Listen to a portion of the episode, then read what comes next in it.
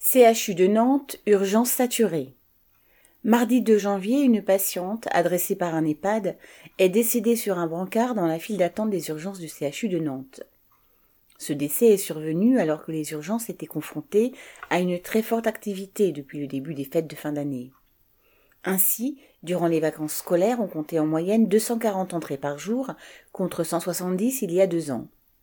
L'habituel manque de médecins, aussi bien à l'hôpital qu'en libéral, se fait d'autant plus criant en ce moment qu'il coïncide avec la période des maladies infectieuses et des congés de beaucoup de généralistes libéraux.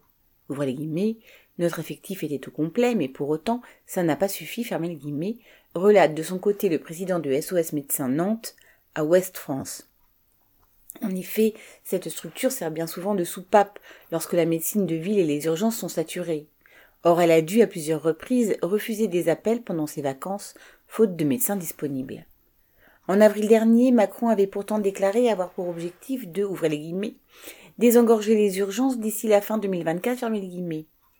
Il avait alors l'air de découvrir sa situation, loin d'être nouvelle, les urgences étant saturées tous les six mois, en été et en hiver. Elle est la conséquence de décennies de politique d'économie aux dépens des hôpitaux, qui se traduisent par 27 000 lits en moins en dix ans. Pour la santé de tous, pour des conditions d'accueil et de travail dignes dans le secteur médico-social, aux urgences comme dans tous les services, à l'hôpital et en EHPAD, il faut imposer l'embauche de personnel, correspondant LO.